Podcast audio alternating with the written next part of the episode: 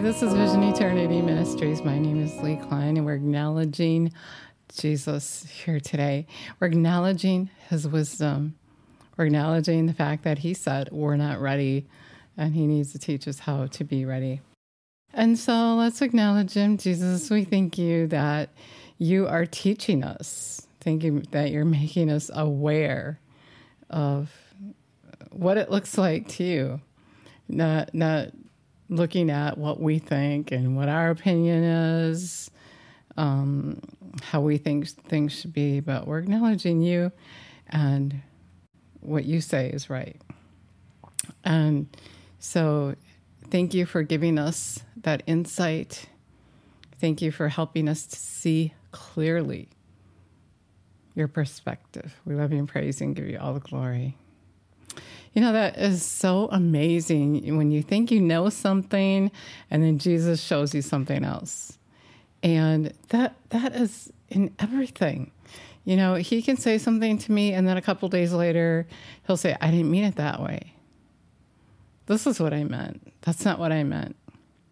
And so today we're going to talk about what happens when you give, when you sow into the kingdom when when you're not sowing to the flesh but to the spirit. When you're giving in give, giving yourself to the things of god. God said this to me. He said those who sow abundantly will abundantly have given back to them. And of course that matches luke 638 galatians 6 says that when you sow generously you'll reap generously. But so much of the time we're thinking a physical thing same as John 10, Jesus said, I came that you may have life, have it to the full until it overflows. But what he's talking about is eternal life. And of course, right here and right now, he's going to meet our needs. He wants us to have life to the full until it overflows. And, and that's a given. He said, When you seek my way of doing and being right, then what you need will be given to you. And besides, Matthew 6:33. Jesus said in the Aramaic translation, John 10:10, 10, 10, doesn't a thief only come so that he might still kill and destroy? I have come so that they may have lives for them, and they may have that which is abundant for them. The good shepherd lays down, I'm the good shepherd. The good shepherd lays down his soul in exchange for his flock. Wow. Jesus laid down his soul in exchange for us so that we could live free from death, so that we could have eternal life. So that's what he's talking about in John 10 10. And he also said in verse 9, I'm the gate. And if a man should enter in through me, he will live and he will enter in and go out and will find pasture.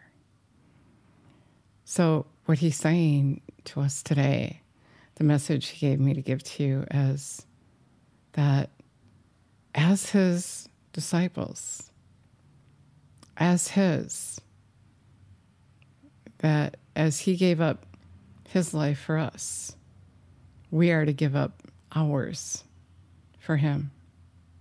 Right? He said the disciples, unless you're willing to give up your life, your your desires, your cares, like he did, you can't be my disciple.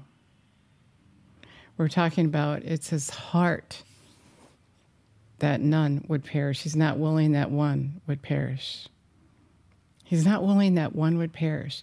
And so, as we follow him, as Christians, we're expected, as we were talking about, to love our neighbor, to, to lay down our life, lay down our interests, but because we have the misunderstanding that we're supposed to fend for ourselves, that's what we're doing instead.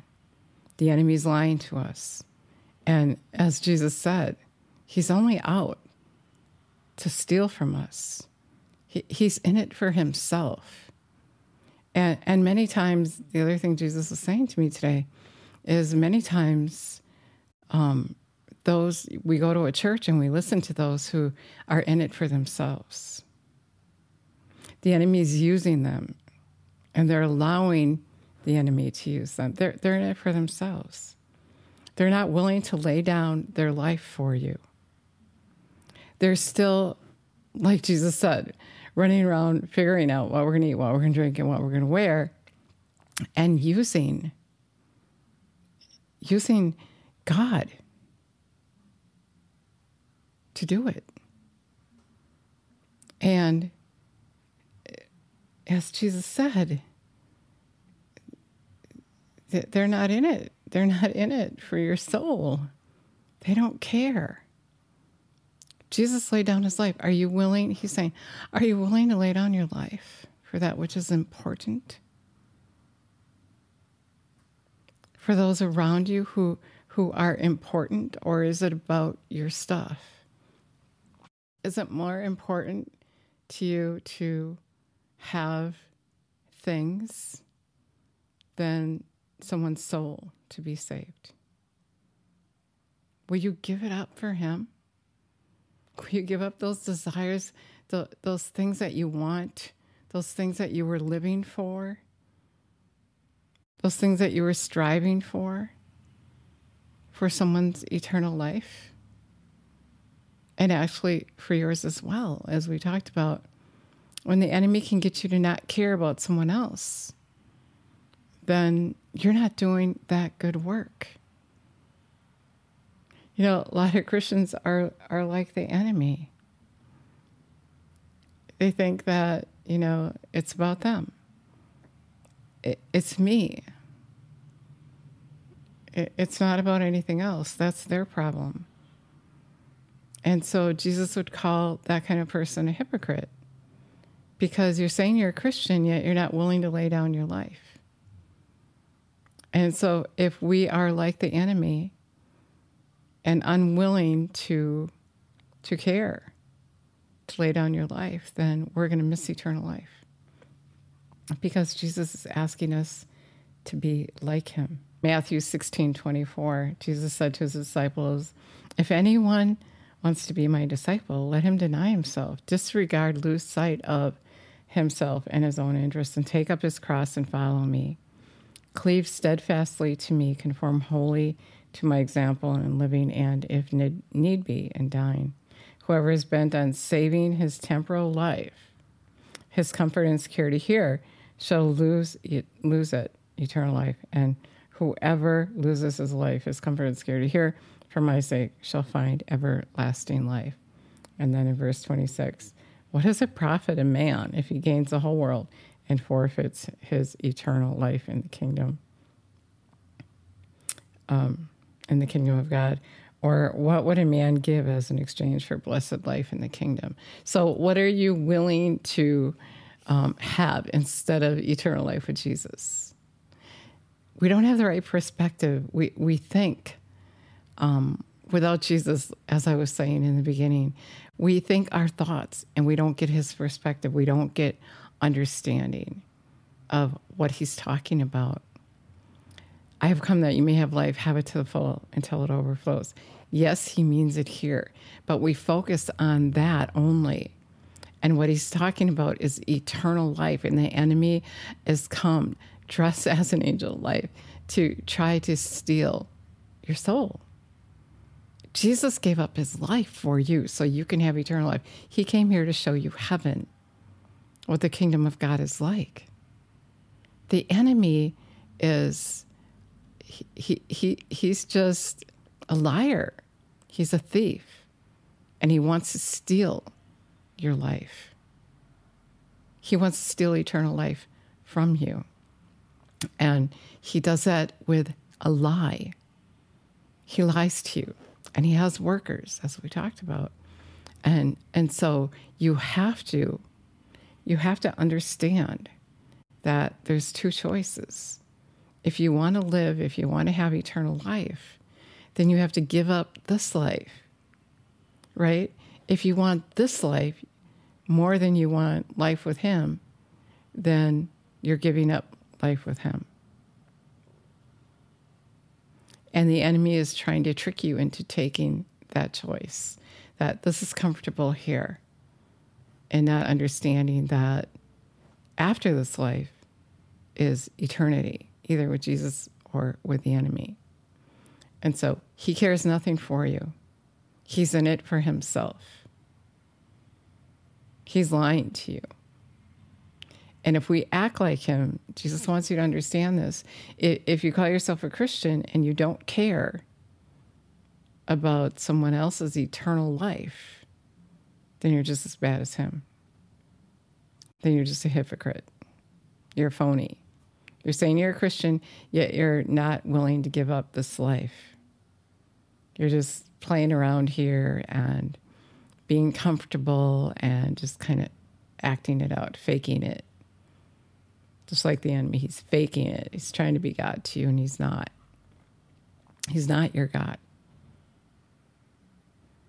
But you can make him your God by following after his lie. It's up to you to know God. It's up to you to look at the scripture. It, it's up to you to seek him and get revelation knowledge, like you're doing today if you're watching this. But get on your knees every day and ask Jesus to correct you, to show you, to teach you. And ask Him to help you to care about others. Ask Him to help you to let go of this life. We got to let go here to enter into there. And when you let go here, you're not going to be running around. Jesus says, Isn't life more important than running around circles, trying to figure out how to take care of yourself? It is if you just let your father take care of you, then you'll have time. You'll have understanding of the importance of life. And that is so everyone can have eternal life. He's not willing that one should perish. But the enemy, he, he's killing two birds with one stone when he's got you and the people that you're affecting because you call yourself a Christian, but you don't care and you're giving off the wrong air about who Jesus is. And so Jesus wants you aware of the fact that as you sow into the kingdom, you're going to reap abundance. Not only here, but you're going to have that eternal life. That's what he's saying. The person that sows abundantly Those who sow abundantly will abundantly have given back to them.